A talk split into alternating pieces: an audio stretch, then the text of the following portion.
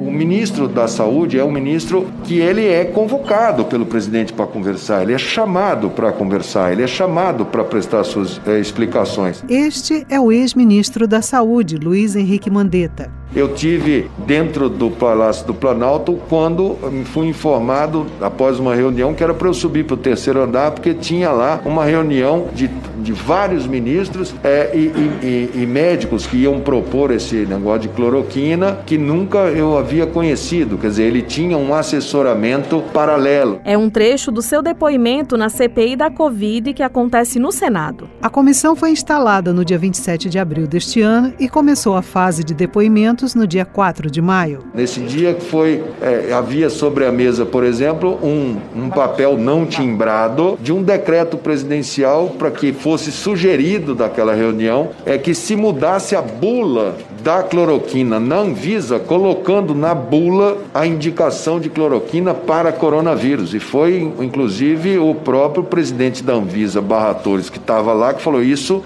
não. E o ministro Jorge Ramos falou, não, isso daqui não é nada da lavra daqui, isso é uma sugestão. Mas é uma sugestão de alguém. Alguém pensou, se deu ao trabalho de botar aquilo num formato de decreto. Então, por essas questões indiretas de, tá tendo uma reunião com outros médicos, com outras pessoas, com outros auxiliares, eu imagino que ele construiu, fora do Ministério da Saúde, ele construiu alguns aconselhamentos que o levaram para essas tomadas de decisões que ele as teve, mas eu não saberia lhe nominar a cada uma delas. Olha, eu diria que além de afetar a relação entre o chefe do executivo e seus ministros, esse tipo de comportamento pode afetar, além do desempenho da função do ministério em si, mas colocar em grave risco políticas públicas essenciais. Este é o professor do Departamento de Relações Internacionais da Universidade Federal da Paraíba, Henrique Zeferino. Ele concedeu uma entrevista para nossa repórter Camila Alves. Zeferino também é professor do Programa de Pós-Graduação em Ciência Política e Relações Internacionais.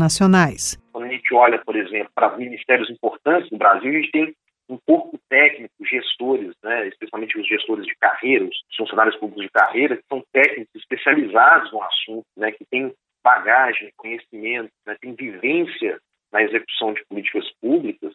E quando você tem grupos alheios, o que passam por cima desses técnicos, assessorando o presidente de uma forma informal, e certamente incapaz, utilizando desses mecanismos para advogar interesses particulares, escusos, isso coloca em risco políticas públicas essenciais. No caso da pandemia que a gente vive, o comportamento do presidente em si, muito mal assessorado por pessoas que não são certamente técnicos de carreira do Ministério da Saúde, tem potencializado a nossa tragédia. Quando ele vai a público receitar medicamentos ineficazes que têm efeitos colaterais graves, quando ele negligencia todo o conhecimento científico, estimula a aglomeração, etc., isso tem efeitos gravíssimos. Então você tem, além de um esvaziamento do corpo técnico dos ministérios, certamente um grupo aí que você assessora, muito mal instruído e interessado em práticas ou interessado em resultados que não são aqueles interesses da população. O Ministério da Educação passa pelo mesmo problema. A gente tem uma pauta ideológica muito forte no Ministério da Educação, que levou, inclusive, à substituição de técnicos, de gestores, de secretários, várias vezes ao longo desses anos, inviabilizando políticas essenciais para a educação. Diante disso, como é que o senhor avalia a relação, trazendo hoje para a situação do Brasil, como é que o senhor avalia a relação entre Bolsonaro e seus ministros, o nosso atual presidente, Jair Bolsonaro? Para a gente entender a relação do presidente com os ministros, a gente precisa olhar um pouco para a própria conformação dos ministérios. Durante a campanha eleitoral, Bolsonaro tinha uma retórica, a retórica eleitoral, de que faria escolhas que seriam exclusivamente técnicas, sem subordinar os seus ministérios a interesses políticos, ideológicos, etc., e romper com esse termo que é muito utilizado no tempo, chamado toma lá da cá. Mas, entretanto, o que a gente vê efetivamente na gestão da administração federal e na própria definição dos ministérios do governo Bolsonaro, a gente pode ver, eu diria, três tipos de ministros na gestão Bolsonaro. Um um grupo de ministros conservadores, né, da falta de costume, uma presença muito grande de militares nos ministérios, e um outro grupo de ministros, né, que são aqueles ministros que compõem a estratégia de relacionamento do governo federal com o poder legislativo, né, que forma a coalizão presidencial. Aquilo que a crítica que ele mesmo fazia seria chamado tomar lá da cá. A gente tem ministros do Democratas, do MDB, do PSB, do PL, do PT e do Republicanos, entre outros partidos, acredito que tem outros também, que formam a base de apoio do Bolsonaro no Congresso. Com esses ministros da chamada ala conservadora, ele tem um alinhamento ideológico muito mais próximo. Por exemplo, o que foi o Ernesto Araújo no Ministério das Relações Exteriores, a Damares, os ministros da Educação, Weintraub, e esse ministro que está agora, que acho que ninguém lembra o nome dele, né, que são ministros que fazem, né, uma atuação política muito alinhada à retórica do Bolsonaro, né, de usar mesmo o ministério para palanques eleitorais, para sustentar pautas conservadoras, né, mobilizar o público, né, esse público cativo do Bolsonaro. E com outros ministros, né, ele teve uma relação muito ruidosa com aqueles ministros que tentaram, de alguma forma, mesmo que minimamente, uma gestão mais autônoma, não autônoma em relação ao poder executivo, né, mas baseada na ciência, com uma gestão mais técnica. Houve um tensionamento do governo com esses ministros. A gente viu durante 2, 3 anos de governo inúmeros momentos em que o presidente publicamente foi, assim, eu diria, queimar publicamente seus ministros que, na leitura dele, poderiam ter algum tipo de repercussão política significativa que pudesse soar como algum tipo de ameaça eleitoral a ele no futuro. Então, assim, é uma relação muito instável, né, da sua gestão com ministros de pastas importantes, uma politização, uma ideologização muito forte de ministérios muito importantes, como o Ministério do Desenvolvimento Social, da Educação, das Relações Exteriores, como uma plataforma mesmo para uma pauta de costumes conservadora, reacionária, efetivamente muito forte. Então, assim, é uma relação muito, muito, muito conturbada com muitos deles.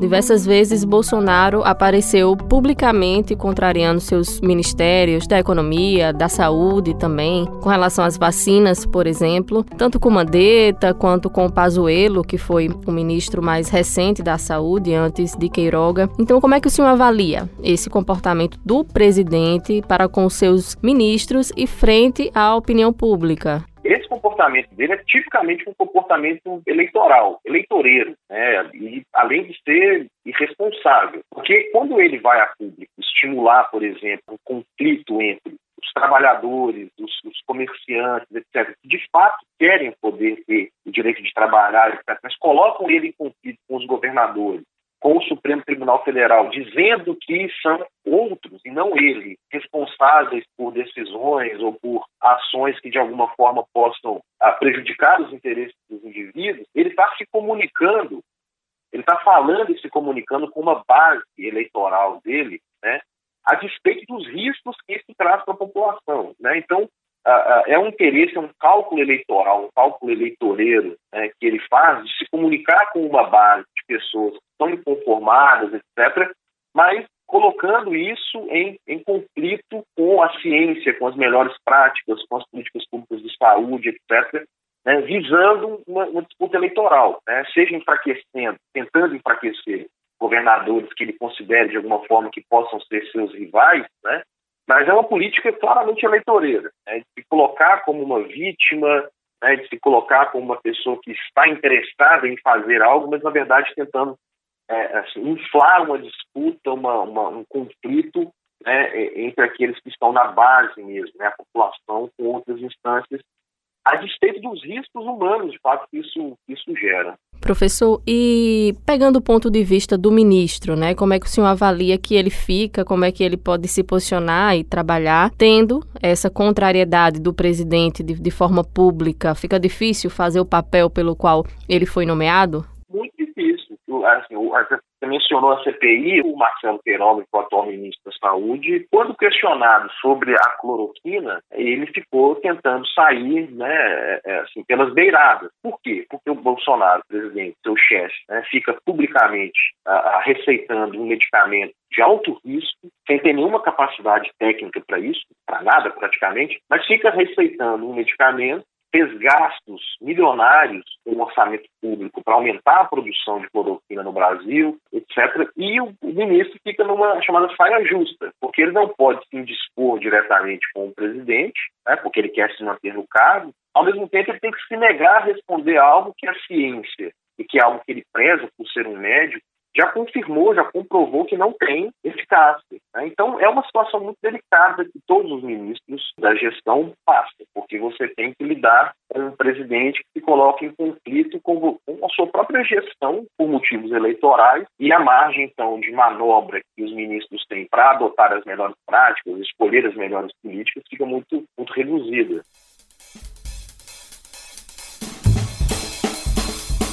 Olá, eu sou Ivina Souto. E eu sou Beth Menezes. Começa agora o Redação Tabajara, seu podcast que vai muito além da notícia.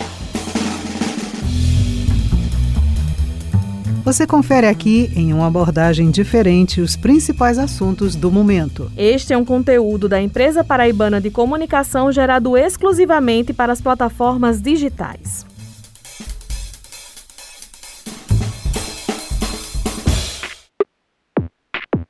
Os ministérios do Estado brasileiro são órgãos ligados ao Poder Executivo e existem para auxiliar o presidente na execução e formulação das políticas públicas dos setores que representam. Elaboram normas, acompanham e avaliam programas federais e controlam a aplicação dos recursos públicos, ou seja, são cargos de extrema importância para o Executivo Federal. Do ponto de vista da administração pública, do ponto de vista do direito constitucional, do direito administrativo, essas figuras, elas podem ser criadas por lei e extinguidas por lei a qualquer momento. Este é Walter Pereira Júnior, advogado, professor universitário, pesquisador, mestre em Direitos Humanos e especialista em Direito Constitucional. A repórter Camila Alves também conduziu a entrevista com o advogado. Então, nada mais é do que uma atribuição constitucional administrativa. Agora, do ponto de vista político, isso é muita coisa, né? A depender da configuração dos ministérios, da quantidade de ministérios, por exemplo, você envia uma informação para a população. O presidente Bolsonaro diminuiu a quantidade de ministérios. Então, o que é que ele quer dizer com isso? Isso tem um vetor político, isso tem uma valoração política, né? Que é a ideia de que, olha, eu vou gastar menos dinheiro com ministérios, né? Eu vou ter um Estado mais enxuto e assim por diante. Várias leituras podem acontecer em razão da mudança de ministros ou do aumento, né, da quantidade de ministros. E como é que a gente pode avaliar, professor, se uma quantidade X de ministérios ou a fusão de algumas pastas ela é benéfica ou não? Nesse ponto de vista de unir e depois separar, o que é que isso implica? Isso sempre tem uma valoração política, evidentemente. Veja que, por exemplo, o Ministério da Economia, ele tem inúmeras secretarias especiais. Ela nasceu com 19 secretarias e uma subsecretaria. Então, veja, a informação que o presidente quer passar é: eu vou dar mais ênfase para o Ministério da Economia. Se necessariamente isso está ocorrendo, é uma valoração política. Na minha concepção, o Ministério da Economia, ele deixa a desejar em alguns pontos, mas tem feito aí um certo trabalho interessante em alguns pontos. Então, assim, até que ponto a diminuição da quantidade de pessoas vinculadas ao Ministério é interessante e até que ponto, né, o aumento das secretarias dentro do próprio Ministério é interessante. Isso vai ficar para a população julgar. Me parece que, quanto ao Ministério da Economia, deixou a desejar, principalmente agora na pandemia, que demorou aí a vir um socorro econômico-financeiro para as famílias. Mas fica claro que o presidente da República dá mais ênfase a essa secretaria. Com a da Cultura, por exemplo, ele transformou aquilo que era ministério numa secretaria. Então, claramente aí há uma desvalorização em termos políticos da secretaria. Ela perde o status de ministério. Isso é um informação que o presidente da República dá. Olha, eu não vou gastar dinheiro com cultura como outrora. Eu não vou dar tanta importância para a cultura como outrora.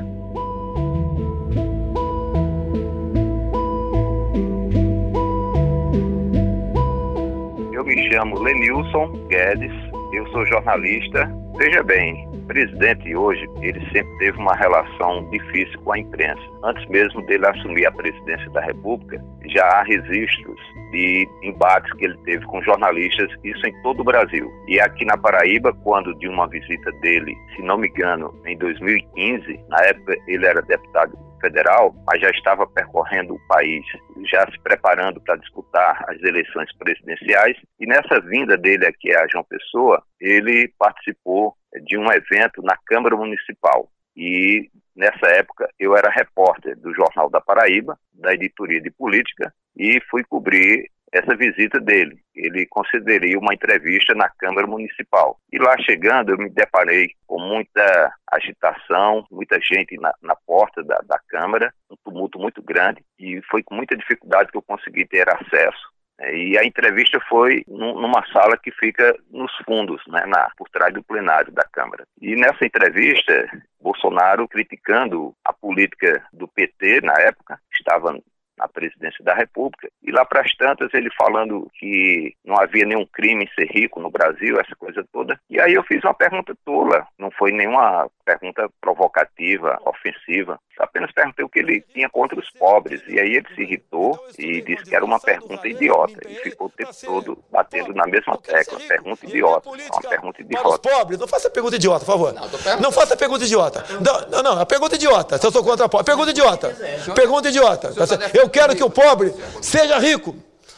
Mas ele foi deselegante, como tem sido em várias outras entrevistas, e mais ainda agora na condição de presidente da República. Ele sempre desrespeitoso, ele sempre trata mal os jornalistas, porque na cabeça de Bolsonaro, o jornalista tem que dizer o tempo todo que ele é o melhor governo que o Brasil já teve, né? Ele está fazendo o maior governo da história do Brasil. Ou talvez fosse sonho dele que o AI-5 voltasse a imperar no Brasil, né? Uma época em que havia a censura aos órgãos de imprensa. Então, o grande desejo de Bolsonaro é esse, é de calar a imprensa. Bolsonaro, ele gosta de jogar, né, para a plateia, né? Ele sempre procura, e ele sabe o que está fazendo, né?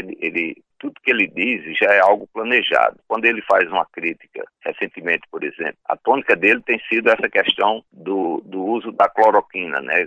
E que é eficaz no combate à Covid. E aí, nas falas públicas dele, ele sempre reforça essa tese para ganhar a simpatia do povo. Pura demagogia dele, né? Esse tipo de posicionamento de Bolsonaro repercute negativamente para a imagem dele. E aí ele não se conforma com isso, só que é culpa dele. E Bolsonaro, ele ainda não tem noção da dimensão do cargo que ele ocupa. Ele não tem noção. Olha, tem ministro que obedece rigorosamente o que o chefe manda, né? No caso, Bolsonaro. Então, até na forma de falar para o público, eles procuram expressar mais ou menos o que pensa Bolsonaro, porque se disser o contrário, ele não dura muito tempo no cargo. Então, ninguém nesse governo de Bolsonaro pode ter a ousadia de falar algo diferente do que pensa o chefe maior. É o caso, por exemplo, do paraibano Marcelo Queiroga, uma pessoa muito competente na área dele como médico cardiologista, e que está tentando fazer um bom trabalho no cargo de ministro da Saúde, mas que, infelizmente, ele não tem o apoio do presidente Jair Bolsonaro. Ele defende o uso de máscaras, ele defende a vacinação em massa, e o presidente diz o contrário. Ele só está segurando esse ministro porque ele tem dificuldade em encontrar um outro substituto. Mas se já tivesse um outro assim subserviente, porque ele quer um ministro subserviente, se ele já tivesse encontrado esse nome e que fosse alguém da área de saúde, respeitado pela opinião pública, ele já teria trocado o Marcelo Queiroga. Ou ele assume que é bolsonarista, como outros ministros, ou então ele, em pouco tempo, vai ser exonerado do cargo de ministro. Porque, para ser ministro, tem que rezar na cartilha de Bolsonaro.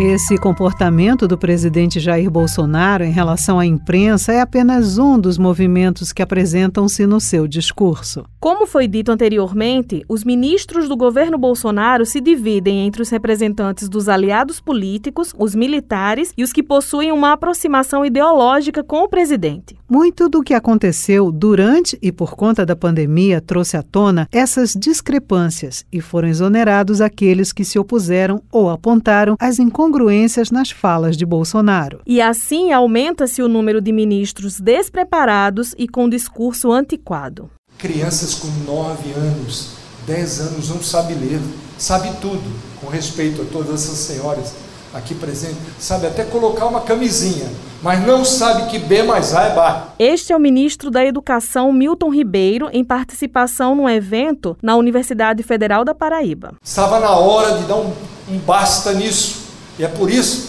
que esse pessoal do contra me levou agora o Tribunal de Contas da União, porque eu não queria, eu retirei do edital do livro didático questões de gênero para crianças de 6 a 10 anos.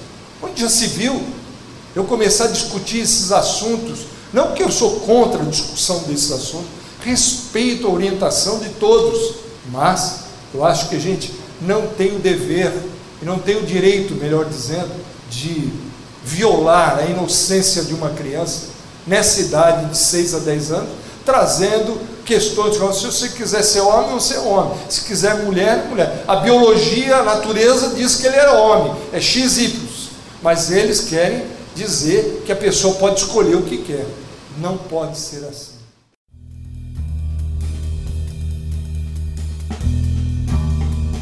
O Redação Tabajara teve a apresentação de Ivina Souto e Beth Menezes. Produção e roteirização de Raio Miranda e João Lira. Direção e edição, João Lira. Supervisão do gerente de jornalismo, Marcos Tomás. Participação especial do cientista político Henrique Zeferino. Do professor e advogado Walter Pereira Júnior. E do jornalista Lenilson Guedes. Este podcast contém áudios do YouTube. Esta é uma produção da Empresa Paraibana de Comunicação. O Redação Tabajara se encerra por aqui. Até o próximo episódio. Obrigada pela escuta e até lá.